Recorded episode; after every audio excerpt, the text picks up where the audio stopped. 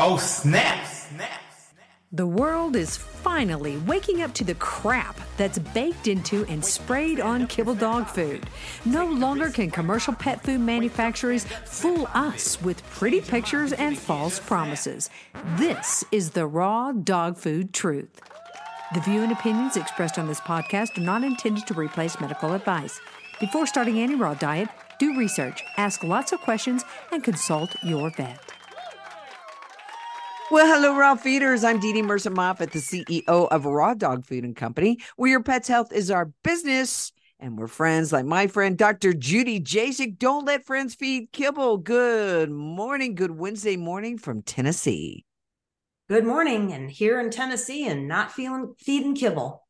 There you go. Not even to those cats that are out there, you know, doing their hunting, right? Yeah. Yeah. We watched our cats eat a, I think it was a bunny. We, it, it was based on the size. I'm pretty sure it was like a small, like juvenile bunny that that they had. But yeah, it was a National Geographic moment, you know, watching them pull the guts out and all that stuff. But you know, that's what that's what cats do. They were they're just doing doing their cat thing, and um, we want them to hunt. You know, like we want them to keep the rodents rodents down. That's one of the reason reasons to have cats around, and it's it's a win win because they love to do it. I watch them hunt. They're just hilarious because they'll like they'll like chase a moth and they'll jump like five feet up in the air and try to grab moths and stuff. And their cats are quite entertaining.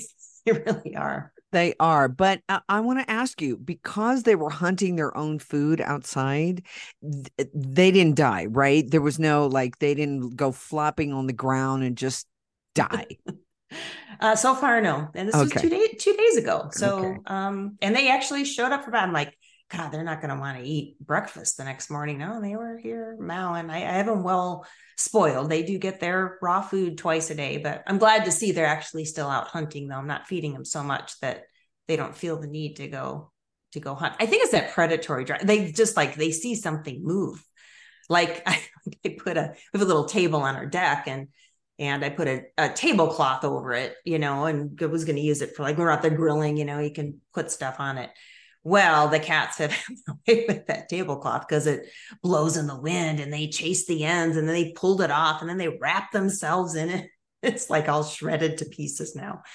Um, anything that moves is is uh is fair game, including my feet. I go out there and do like stretches and stuff. I go out on our deck and oh yeah, they chase the toes and the pajama legs, everything.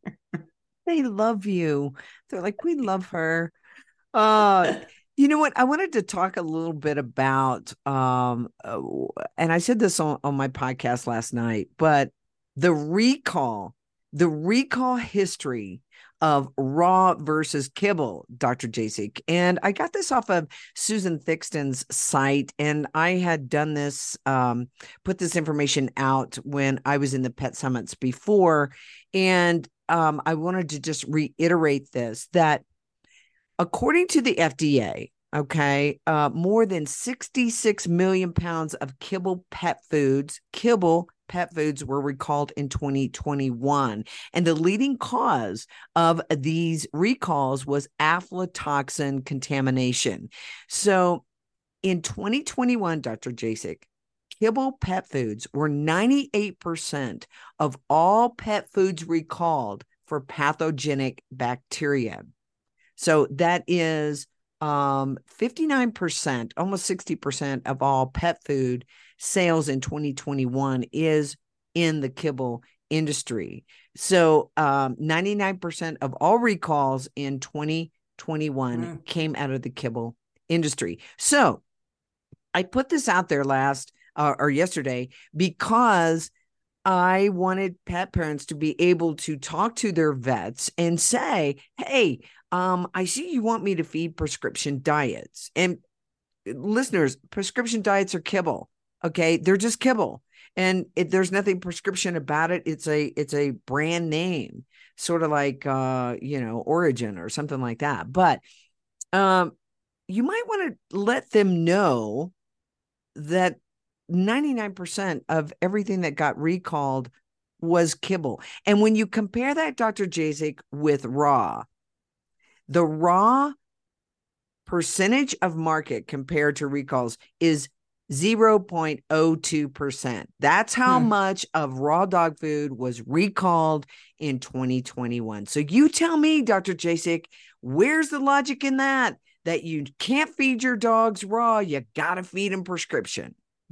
You know what's interesting too about those recalls? I know when I was, you know, had had my uh, like on-site clinic and and was more a little more plugged into all the different recalls from the like prescription diet companies and stuff like that. It's like of those recalls can come up and they'll give you a lot number and you know they'll they'll take their they'll take their food back take it back i'd have clients say oh i got this bag of food blah blah blah whatever and then the, they'll send it back the company you know stands behind it but then life goes on. I mean most people would just go buy a bag of the same food from the same company just a different lot number. But with raw why is it that if raw gets recalled all raw feeding is bad and it's bacteria laden and it's laden and it's killing pets? Like why they don't make that you know generalization you know that oh but the raw recall all raw is bad. Kibble recall but just those few bags are bad. The industry is fine. Like why, why is it why does that you know why why does why does that happen? It's like you know gun control. Hope i don't get myself in trouble bringing this one up but you know people get killed by guns. Is all all the guns are bad. All the guns need to get taken away. But if somebody gets hit by you know uh, a pedestrian gets hit by a car well they don't say all the cars are bad. You know that person was bad. Maybe that person was on you know drinking or on drugs or something. You know maybe they, they look at the driver they don't look at the vehicle. But then you know but with these recalls they just they just condemn the whole industry. I, I understand the difference uh, in that mindset People say, well, this raw made my dog sick. Well, I always have to say, is it the raw or is it the things that you're putting into the raw? Because people love to add a bunch of stuff to their dog food. They just love it. Right. So I had someone ask me the other day, um, how do you transition? And I say just, you know, cut the kibble and go. And their their response was, well, that's a bit harsh. So I'm going to just continue to add the kibble. And I, I said, well, here's the thing. That's fine. You can continue to add the kibble, but understand that if you have any problems, any gastrointestinal problems, it's very much like you starting the paleo diet, but continuing to eat donuts and cookies every day as well. So, right right that's what i tell people too i said well you know you you can like or i got the bag of the bag of kibble um one has a little yorkie and um you know the dog was having like behavioral issues and i talked about the importance you know getting on a fresh food diet this is going to help. It's it's not might not eliminate the anxiety completely but it will help. And so we started some herbs and did some things and hear from her a few weeks later and and nothing was helping. Like well did you change your diet? Well no i paid $60 for this bag of food.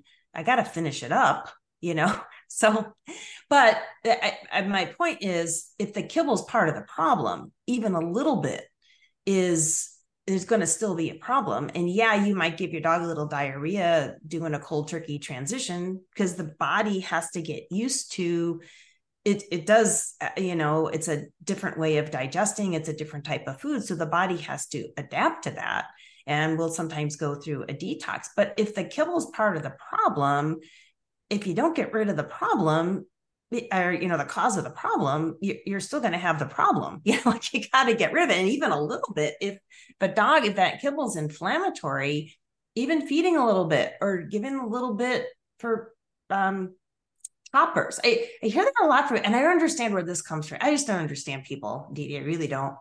Like like well that raw food it just doesn't seem like enough. Like what do you mean? Not enough. Like you got to add kibble to the raw because the raw isn't enough. It's their natural food. What what is is not enough about feeding and i hear that a lot. Like I, I don't know where that mentality comes from either. I think maybe because dogs just eat it so fast and then it's done and they're like well that doesn't look like very much fun. Their food's gone in 10 seconds but that's the way dogs are meant to eat. So i i don't know why people don't think brat is enough but i think it's plenty enough. Yeah. And you know, you you deal with a lot of cancer Um, and uh, uh, look, guys, if we have cancer in our dogs or we want to prevent cancer, sugar is not the way to go. Right. And I was, uh, Dr. Uh, Ian Billinghurst, you know, he also um, wrote a book called Pointing the Bone at Cancer. That I think that's his newest book. Hmm. But but because uh, you know his first book is Give Your Dog a Bone, so he's continuing mm-hmm. on with the mm-hmm. bone with the cute, bone cute, theme. Catchy title, catchy, catchy, title. catchy. but you know he was talking about nutrition. Right. And nutrition when your dog has cancer. Now, you got to say, what is causing cancer in the first place? Um, it's not just the food. Obviously, everybody that listens to the podcast know that we talk about all of these other toxins that are going into your dog. But he said, look, when when when you when your dog has cancer, you're on your own when it comes to nutrition. He said, because if you ask an oncologist about nutrition, the answer will almost always be ill informed and, in general, be in your dog's worst interest. And he said, Why? Because they don't have any training when it comes to the relationship between nutrition and cancer. And any training that they do have is that nutrition has no bearing on the cause of cancer or the cause of disease. And he said, typically, they are going to recommend a program of nutrition based on soluble carbohydrates, which is what? Sugar. And he says this sugar based program is the surefire way to encourage cancer growth and metastasis.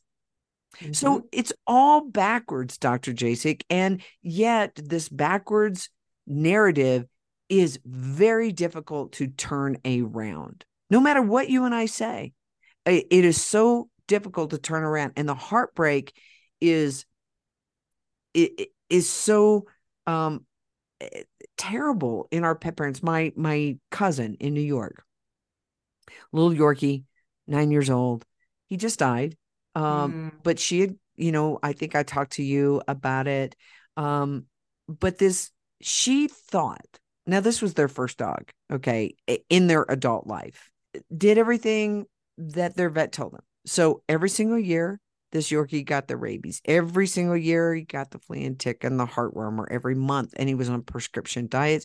He also did the greenies and the milk bones and everything. Well, then, you know, they find out he's got a, a mass in the liver. And yeah, they did put him on raw for a while, but then he started getting fluid on the, uh, you know, around the heart. Uh, but anyway, he did succumb. And there there's a point that there is of no uh, there's a time of no return right? No matter even if you put mm-hmm. the dog on raw. But you know for these little guys dr jasek we talked about this before they get the same dose as the the great danes. And um yeah it's just it's so tough. And i know that you are seeing more and more cancer. You're starting to see thymona is that what it's called? thymona th- thymomas. I've seen like two I two new clients in the last probably two weeks, and this is something like I I maybe seen maybe one of these. It's extremely rare, and it's even rare to the oncologist because both of these people had also gone in for a, oncology consults, and the oncologist I could just I could tell from the records like like more common cancers, your osteosarcoma or you know uh, lymphomas, mass like they there's certain protocols. Like okay, this is what we got.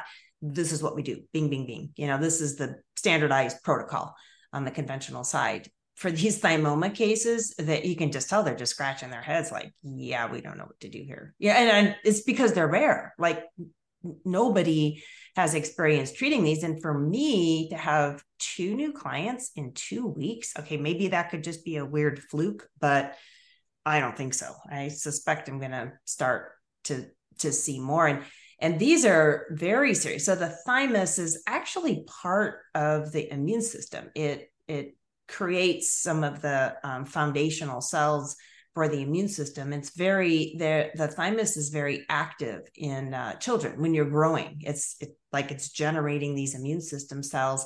Matter of fact, I had heard, um, and I actually knew a lady back in Colorado that had had this done. She said that for a while they thought these enlarged thymus glands in children were abnormal, um, and they were irradiating them and then these people would, she said, and you grow up to be an adult and got autoimmune disease and all this, you have a compromised immune system because they wiped out these basically like the stem cells of, of your immune system. So, so anyway, so these these tumors, so the thymus is kind of in like the upper part of the the chest, the top of the the chest, kind of where the chest is is joining the neck. And um, these tumors, were two cases I've seen, this got very large very quickly. They put pressure on the heart, they put pressure on the lungs. Um, I mean, really aggressive and very tough because of the rapid growth and the and the location. And uh, both of these pets got you know, went downhill um, very very quickly. And I think the one they were trying to decide is it is it uh, the thymoma or is it lymphoma? Is it these just enlarged lymph nodes? Is it both? Um, but either way, it's a bad prognosis, and it, it's just cancer is just getting you know more and more rampant younger and younger animals more just severe and bizarre and and just you know like rapid you know that in people they talk about you know people getting these turbo cancers. And this is what it's showing up to be in some pets. And some of them like you're saying you're just too far behind the ball. I mean just especially to do things holistically where you're you know you're working on supporting the body well you need a little time for those things to to work. And if things are just too far advanced when you say and the body fundamentally is just too toxic you know? We we have to stop poisoning the pets with the vaccines with the poor diets with the you know the other preventatives the the flea and tick. Um you know i and and as far as the nutrition goes i and i tell people it's always a good idea. Matter of fact, if you don't, that's still the most important thing, I think, is the nutritional base. Because if you're not providing good nutrition, you don't have a chance of really helping the pet. If you're not giving them proper nutrients for species appropriate nutrients, so a meat based diet for um, for a dog, and, and if you're not if you're not providing them that, um, then the other stuff just you, you don't really stand much of a chance of any of the other stuff being effective. I, I don't think. You have to start with that good nutritional foundation. If people are budgeting and they're like i don't know this stuff gets expensive then just do the diet. Like because if you don't do the diet you're really wasting your money on the other stuff because there's just no way uh, it's it's going to be effective. You have to start with the nutrition. Yeah you do. And then if your dog does come down with cancer, okay, um, you and I have talked about this before, and Dr. Uh, Billinghurst also reiterates this. You got to ask some really tough questions, right? And so some of the questions that you want to ask is Will the treatment, will the treatment that your oncologist is proposing actually lengthen your dog's life? I mean, will it lengthen your dog's life? Or is the treatment likely to result in remission, incomplete remission? Um, will the treatment cause side effects? You know, what are those side effects going to be? How dangerous is um, the actual treatment? Could the treatment actually shorten your dog's life or even kill your dog? I mean, there's a lot of questions to ask. And again, I reiterated this to my neighbor, and we talked about this on the podcast. Do you know the one who was limping and uh, mm. the calcium was uh, in the blood work? Remember that one that we talked about? Oh, I know we talked mm-hmm. about it out, but she was doing Freshpet, okay, and with that particular dog. And she said the dog stopped eating the Freshpet and would only eat the real raw from us. And then she came by the other day and she said, Now I'm not going to say, I'm not going to say that it's the raw totally, but she is on the mend. I mean, she's doing great. She's doing so much better. She has so much energy. She can walk further and that sort of thing. Um, but again, I asked her because she said, Well, I think I'm going to go do more tests to see if she has cancer. And I said, Well, what will you do if she has cancer? Well, nothing. I mean, so why are we doing the test? You know, why is it just to know? Because if you are going to clean up the diet, if you're going to take out all the toxic stuff, and you're not going to actually treat the cancer with chemotherapy or things like that, then aren't you already doing everything that you can do? Right? I mean, mm-hmm. I don't know. Um, you could still add some turkey tail, you could still add herbs as those are not going to be um harmful in any way. So again, I guess for me, maybe we're just curious beings and we want to know. But it's sort of like, all right, if you know your dog has cancer, um, do you act differently? Do you have a different energy that your dog picks up on? Or mm. can you just be doing the things that you need to do to clean the body up as well as you can and then have that time with your dog as calmly and as happily as you can? I don't yeah. know. And look at the dog too. You know, if the dog's doing well, you know, the dog, you know, was limping and not doing well and had cancer, you know, but it, if, you know, if the dog, if, if the, I mean, if the dog is doing well, if you change the diet and the dog is, is now doing well and is a happy dog, then yeah, why, why do you need to do something different? You know, if the dog is showing signs that, yeah, maybe it needs some more support, then there are other things you can move into. And there's a lot of natural things you could move into too. You don't have to do like conventional therapies. But um, I think cancer is just such a scary thing and people worry about it. They hear about it. And people on so many like Facebook groups where people talk about all their pet, oh, my dog started limping and then ended up with bone cancer. And so people worry about that. So what do they worry more about if their pet, if they find out that their pet has it, or if they worry about if, if, you know, their pet, they don't know if their pet has it or not. They worry about maybe their pet does have it, you know? Maybe people just need to worry not not worry so much i don't know. Right right i mean i, I get it but it, again to me the mindset is just clean up the diet because i don't i don't think that there's any traditional protocols that would help my dog if she had cancer. I just don't i don't i don't see any traditional things. Um now I know that Stephanie Hunter, who has the Great Dane, who keeps us um, updated, they did one round of chemotherapy and the dog went into remission and she immediately changed diet. She does great herbs and she does all types of stuff. And the dog doesn't have any cancer at this point. Mm-hmm. So, you know, there there's some question of whether you would do one treatment. I don't know. I don't know. But then, but then, but then I asked the question so did that actually help the dog or did the dog just get better in spite of the treatment because of all the other stuff she was doing, you know? And she just didn't poison the dog long enough with more chemo where you had the, you know, the side effects. I mean, we don't know the answer in in that scenario, but we also, you know, we don't know like did the dog get better because of that chemo treatment or it got better in spite of it because of all the other good things that she did. Right. And Dr. Billinghurst says this. He says, you know, these uh, toxic treatments, right? These poisons. And, and that is what chemotherapy is. He said they do give the appearance of success. Um, he said, but they almost inevitably um, will cause cancer to return. And he said, and, and, and mostly it happens in a matter of months. Uh, and he said, and when it does, they are more aggressive, they're more malignant, and they're most often less responsive to chemotherapy.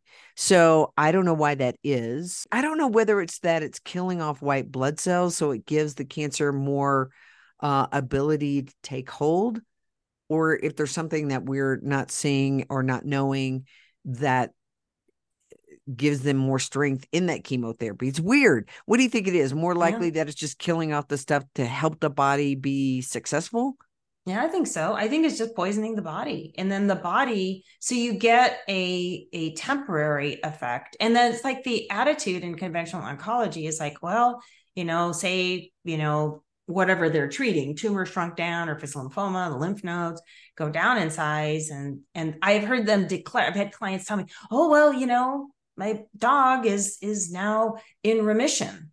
Like, great. So then from the oncology perspective, they've done their job they've had a success. So when they give you this, people, you be really careful with statistics because they will consider that a successful treatment.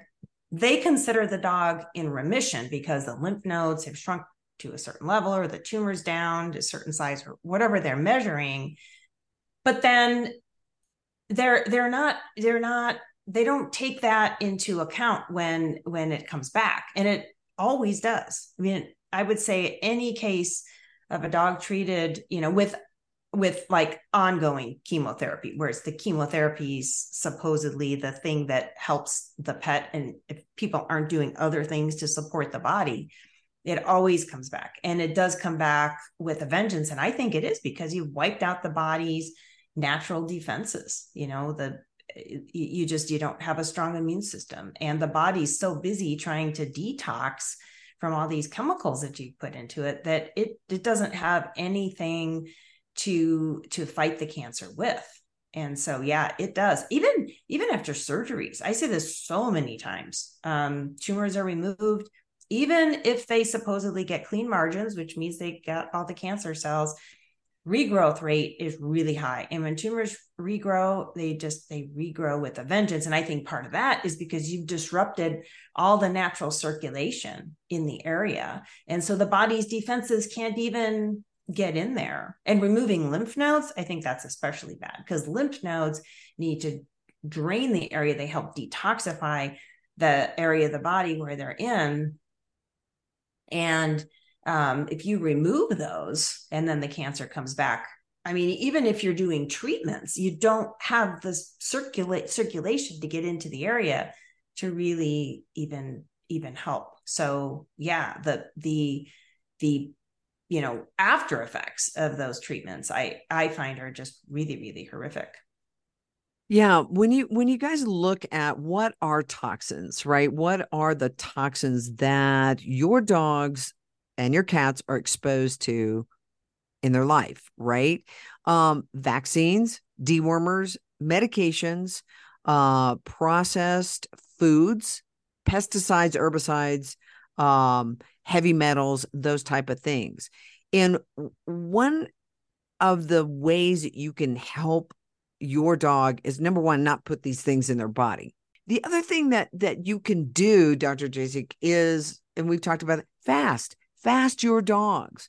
You know, your dog's immune system will thank you for it. Now, again, you've got to stop putting this stuff in them.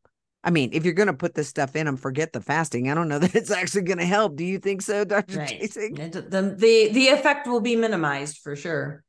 Yeah. So, you know, when you look at how um, it, a, a dog's 80% of their immunity is coming from their gut, right? So we've got to be able to detox, get the stuff out, even if you're very careful and you don't put these chemical toxins in the body. But you can do these fasting and regular fasting. They, Dr. Uh, Billinghurst even talks about that in a dog that has cancer. Now, you treat a lot of dogs with cancer. Would you suggest fasting for I, these dogs?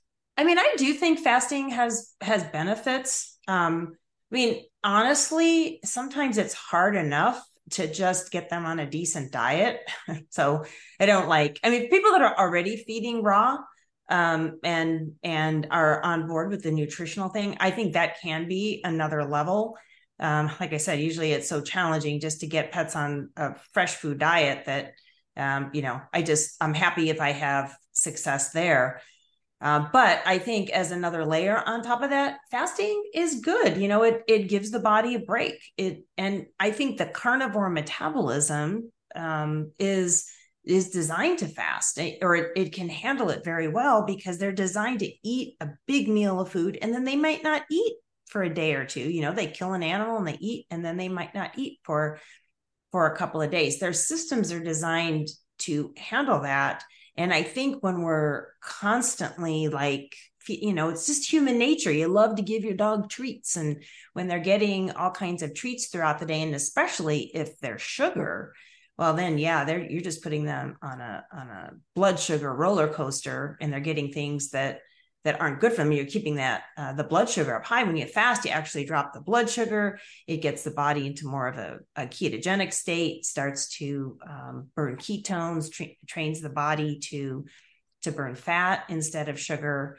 and just gives it a break you know the in the intestines are like you know it's like a big muscle and you know like say you go work out and you work out really hard at the gym and your muscles are a little sore well what do you do you rest them for a day well the gut doesn't get a chance to eat or doesn't get a chance to rest if the animals you know continually eating a couple meals a day so it gives it a chance to rest regenerate heal and then the gut um, I think is is healthier. I had a, a client that I worked with for years. Her her kitty had had cancer, and we treated it for gosh, I think three or so years.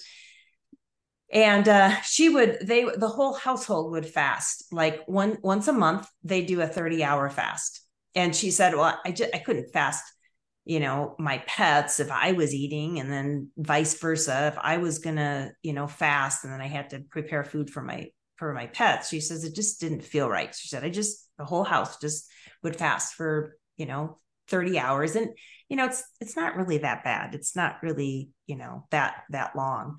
Um and so she said they you know they just would get everybody would uh help support everyone through it and they do that 30 hour fast so yeah i think there i think there can be additional uh additional benefit and for a dog I mean, dogs are only, only eating once or twice a day. Even if you just skip one meal, that you got a 24. So you're feeding your dog twice a day.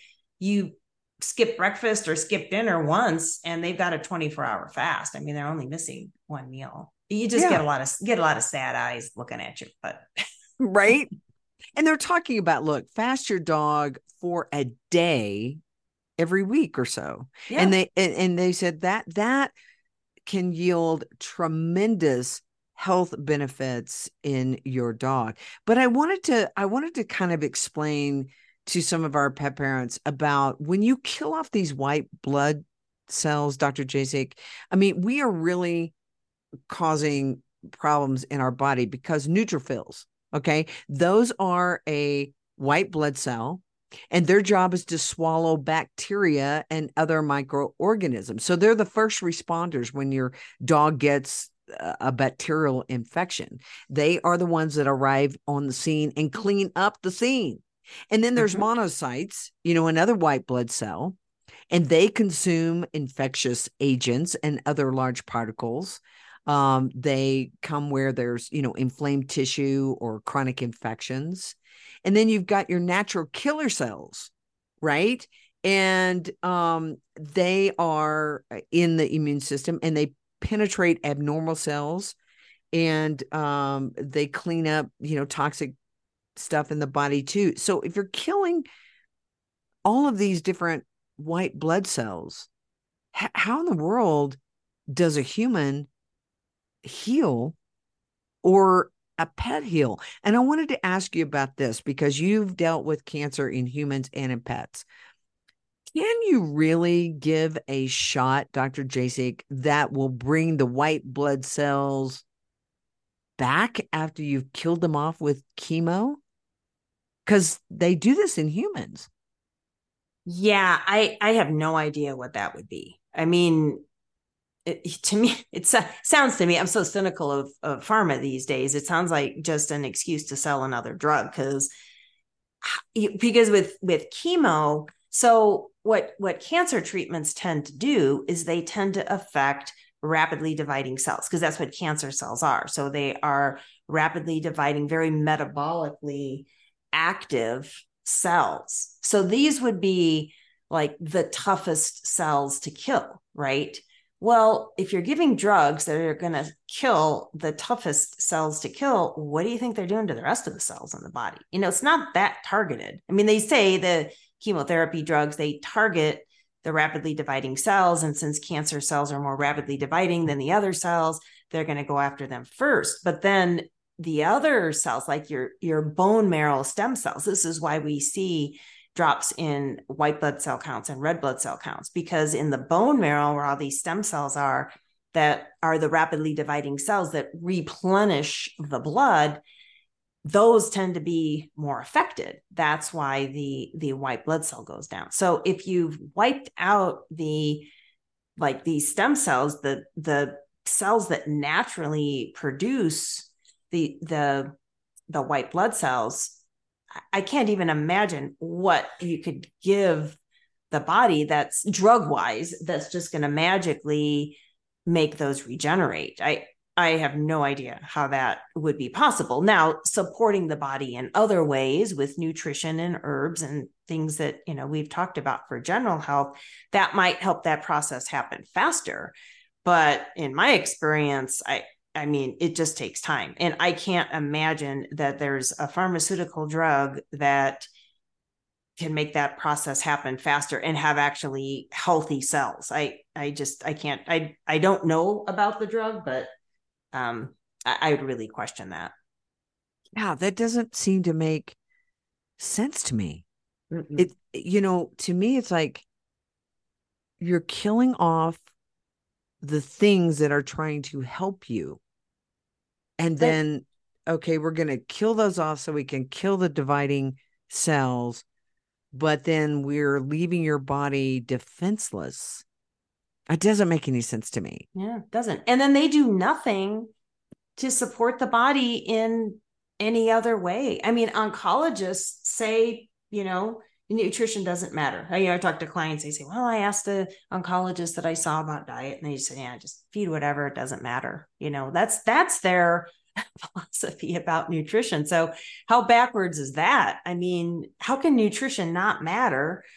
You know, it, it what you're putting in the body is is being you know um, incorporated into all the cells in the body, but it doesn't but it doesn't matter. I mean, that's just that's just crazy. But that's because their focus is solely on fighting the cancer. I think it it comes down to how you look at cancer and what your treatment approach is. My approach is I get the body as healthy as possible, and then we see if we can manage it. Maybe we can't make cancer go away completely, but can we make it something the pet can live with and still preserve quality of life? In a lot of cases, that's doable. Not in all cases, but in a lot of cases, that's doable. But you have to be supporting the the body in that. Like for me like i don't even need to know like you know you were saying before about you know getting cancer diagnosed. I don't need to know what type of cancer it is.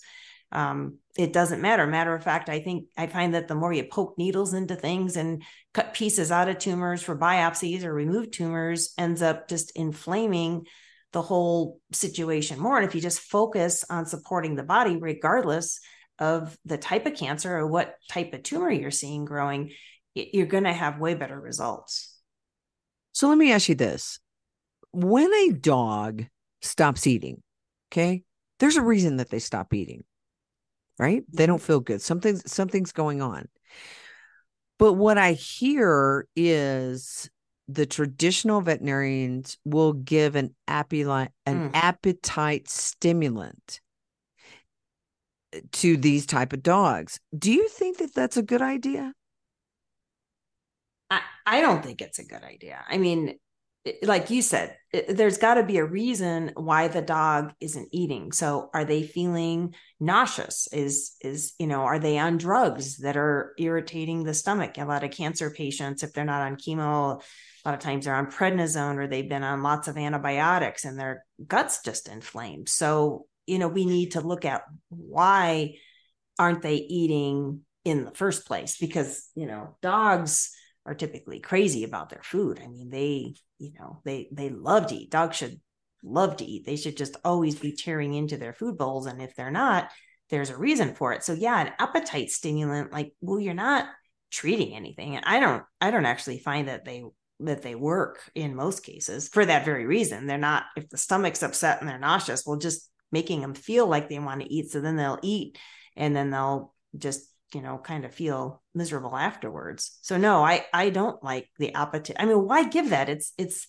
it's not treating anything. So maybe you get the dog to eat a few bites of food or something and then they feel miserable afterwards and they remember eating and not feeling good afterwards. So no, I I don't like those at all. Even the even the antiemetics like there's a Cerenia that is given very commonly to help reduce nauseousness. Now, you know, if a dog's really vomiting a lot, just to tone tone that down and keep them a little more comfortable, sure but but not as a primary treatment i mean i see it all the time you know dogs go in with gi stuff and they're sent home with an appetite stimulant cerenia and metronidazole the, triple triple the the bermuda triangle treatment yeah how would the you body know, even know what the hell to do with that? I know you're just you're stimulating the appetite and you're suppressing the nauseousness and um and then throwing in some antibiotics just for good measure because the vet doesn't know what the heck's going on. Right. And and that's and that's and that's what happens but you're what do you you're not treating anything and then you're hammering the gut with more antibiotics. So you know that those those types of treatment protocols don't make any sense at all to me and i mean i do think in cancer patients i think appetite is a really important thing to monitor because it is a pretty universal sign of you know when things are getting end stage now, I don't mean like a dog misses a meal or two. Dogs, you know, can miss a meal or two. And sometimes they just do a self fast because they don't feel good and they know their body needs a break. So they don't eat for a day. Um, but when they just completely lose interest day after day after day, to me, that's that's a sign. And we know we know we need to know what you know what else is going on, and that might be a time to do blood work or something just to make sure that there's not more to the to the picture. But um, that can be a sign of of of downturn and you know sometimes that's a sign of end stage and i think we need to we need to honor that too like if the dog's body is done sometimes their body's done you know and i think we just have to respect that and honor that. And um you know i i take the approach of letting nature run its course rather than trying to artificially you know uh, prop things up. If we can get to the root cause and help and help the dog to to heal then then that's different. But if we're just propping things up with pharmaceuticals i i i can't get on board with that because every drug is is has toxicity every pharmaceutical is going to have some toxicity because it's not natural in the body you're just putting a chemical in the body that isn't naturally there and shouldn't naturally be taken in. So you're you're just giving the body more to detox. So you take a dog that's maybe had chemo and had you know other stuff going on and and now you're just poisoning the body more trying to get him to eat. Like it it makes no sense to me whatsoever. You know, cancer is so is so strange because uh, what you said, right? That they're trying to survive. So it's it's a survival mechanism. What is it about cancer that kills us specifically? I mean, what is it? Is it is it like it's a toxin? Is it that it destroys the things that keep us alive? What is it about cancer that kills us? Yeah, it's in, it's it's like it destroys the normal function of of the body. You know, literally will take over body tissues. I mean, it, you know, as we see this, like if if we have spread to the lungs, say, say you have a, you know, bone cancer, well, you know, a dog could live with a tumor in its bone. Now, pain is, is an option. Sometimes euthanasia is chosen for some types of cancer because they're just so painful and we can't control the pain. Um, and and those dogs, their quality of life is just is just so poor. So you might choose euthanasia in a case like that. But say you had metastasis to to the lungs, the cancer, like if you look at radiographs of x-rays of the chest, it like literally just takes over the normal lung tissue and the and the pet can't breathe.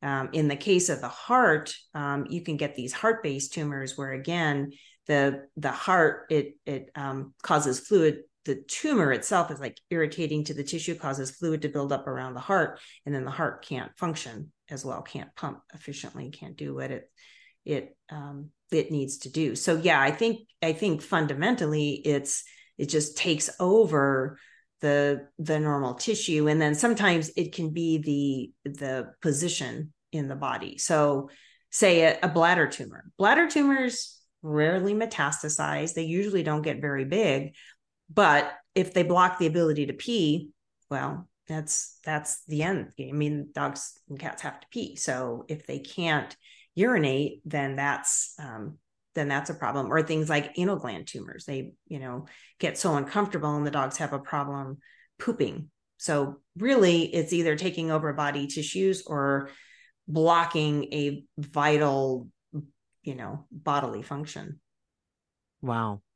You know, uh, Dr. Billinghurst was talking about a, a study that they have done that shows that chemotherapy is only, you know, effective at about 2%. I mean, this is what he was really talking about. And he said, so they did come back. This was in 2004, 16, uh, what is that? How many years ago now? Um, uh, but almost 20 years, 20 years ago now. But he said it's still important because in that study, they said, look, th- they do need to do more research on the use of chemotherapy. He said, but to date, there's no research being done on it. Mm-hmm. And you got to wonder why. You've got to help your pet be as healthy as they can and stop force feeding them because that's really what we're doing dr jasek i mean i have to say it like that it's it's like they don't have any other thing to eat they don't have any they don't have a they don't have a choice and i hear that a lot from people like that like oh my dog just kind of lost interest in the kibble. And then we switched to raw and they're like oh my god my dog actually loves to eat now. Like yeah because you're feeding him crap. You know I'll, I'll i i can honestly say that probably probably like 98% of the cancer patients i see are eating kibble. But, you know you mentioned that yeah dogs eating raw do sometimes get kibble. I see those cases but it is extremely rare. And i'm sure there's other toxins in the um, in the environment that's contributing to it. But by far i mean i because i have this nutrition conversation with just about every new cancer patient. And um, you know and if the dogs are eating raw and they still get cancer we have a way better chance of helping them because they are not as toxic. You know, a typical cancer patient I might work with is say eight to 10 years old, been on kibble. Like now, people are like a lot of times are trying new diets. So I talk to them, they're off of the kibble, but they've only been off of the kibble for a month or two because they've got this cancer thing going on. Now people are worried. Now they're motivated to make some changes. So they've been trying some different things, but typically kibble fed, um, vaccinated, uh, just most everybody I talk to, they've, you know, kept their pets current on all the recommended vaccines. So they're just so toxic and I do sometimes, you know, talk to people whose dog, you know, they've been raw fed, maybe haven't done as many vaccines. It's, you know, sad. Those people are frustrated because, well, I've done all this good stuff. My dog still gets cancer, but because they've done all that stuff, I think that puts us in a much better position to to help that pet so it's not a perfect world but you're still going to be helping your pet by doing these things that are way healthier for it well and you and i were talking before the podcast and you know on those stats that I was giving about the recalls, it shows where we are only, uh, the raw dog food industry is only 4%, about 4% of all of the pet food that is sold out there. Okay. So the question is, why are they obsessed with us? Why do they keep coming after us? Why is there such negative misinformation, misinformation about the raw dog food? And I contend, Dr. Jasek, that it has far more to do with food. It has more to do with most of the people that move over to a raw diet are going to want to see a holistic vet like yourself and they're want, mm-hmm. going to want to move away from the toxic soup that is um, prescribed out there so mm-hmm. it's in direct competition with their biggest money makers not just the food but it's the whole way that a dog would live its life right and if a dog lives dr jasek let's say you know even just 10 years they know what the numbers are. A, a, a, customer for 10 years is going to earn us this much money, right? Now you start taking that away from them. You start saying, mm-hmm. okay, all of these dogs that are getting on raw are starting to want to look at and live a holistic life. That's where I think they are most concentrated because if you look at mm-hmm how many of the the independent clinics have turned into corporate clinics and what that means to become a corporate clinic is you know you can look at your banfields your vrc all of these companies that come in and now you know they they've got shareholders they've got you know profit margins uh, that they want to meet. Yeah that's that's a big hit to their bottom line. So it's not just food it's what the holistic lifestyle takes away from their bottom line right? Plus the pets are healthy. They don't have to go in as often.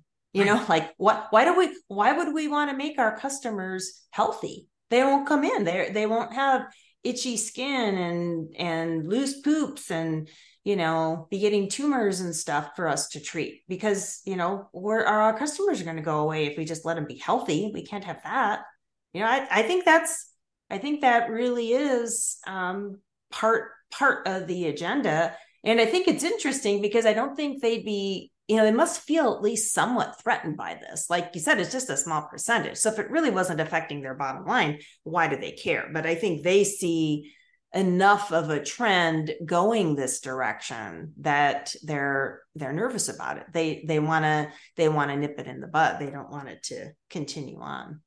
Well my biggest hope my biggest prayer my biggest hope is that because of what the fda has done in the last 3 years on the human side not that they've just done it in the last 3 years but that we have been privy to see mm-hmm. right that we can see right now that there will be a regime that will change it.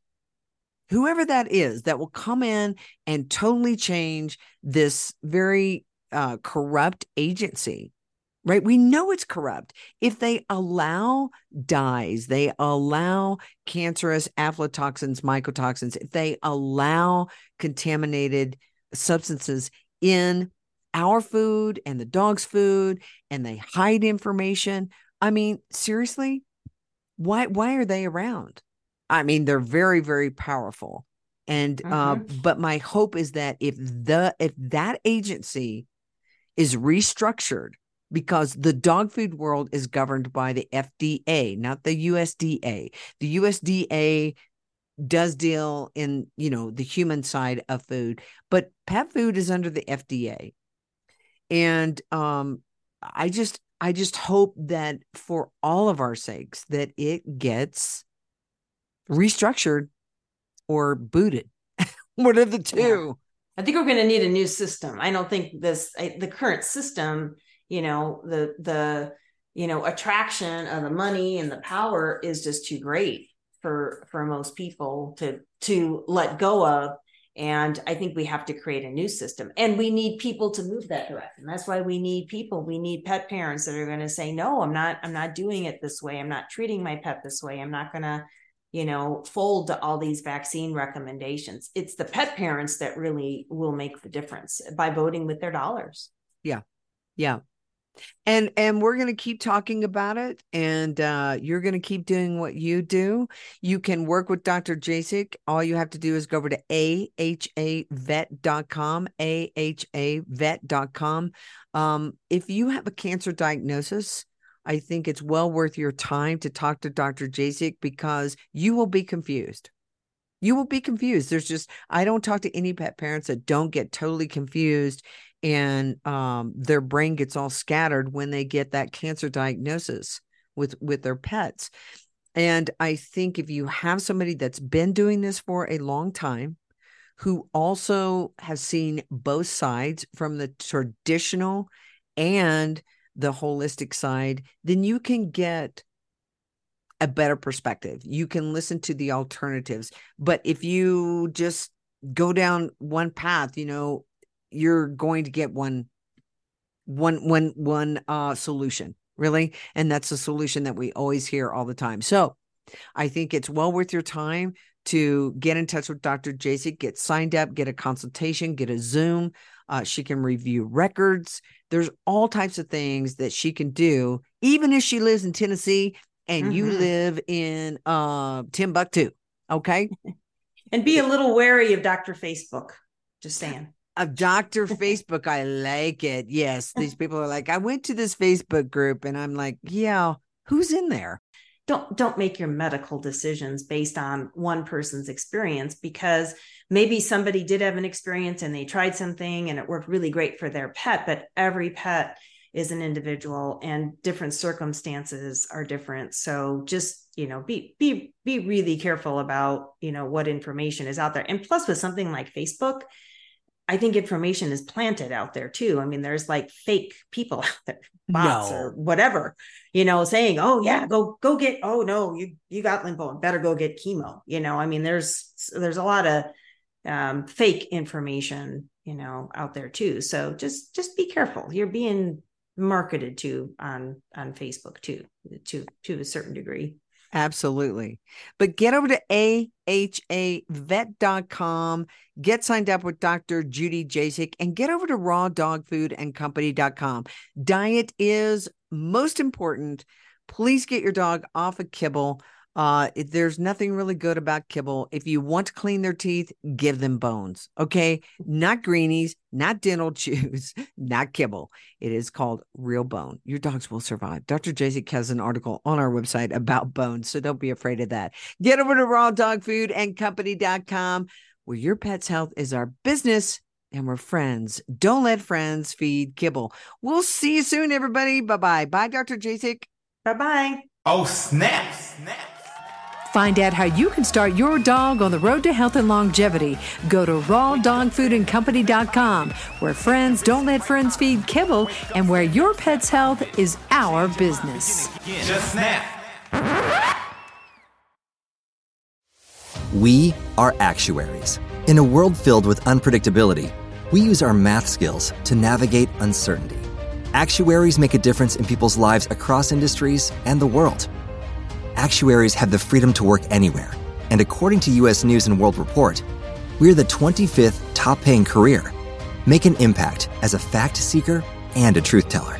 Use your math skills for good as an actuary. The world needs you. With the Lucky Land slots, you can get lucky just about anywhere. This is your captain speaking. Uh, we've got clear runway and the weather's fine, but we're just going to circle up here a while and uh, get lucky. No, no, nothing like that. It's just these cash prizes add up quick. So I suggest you sit back, keep your tray table upright, and start getting lucky. Play for free at LuckyLandSlots.com. Are you feeling lucky? No purchase necessary. Void where prohibited by law. 18 plus terms and conditions apply. See website for details.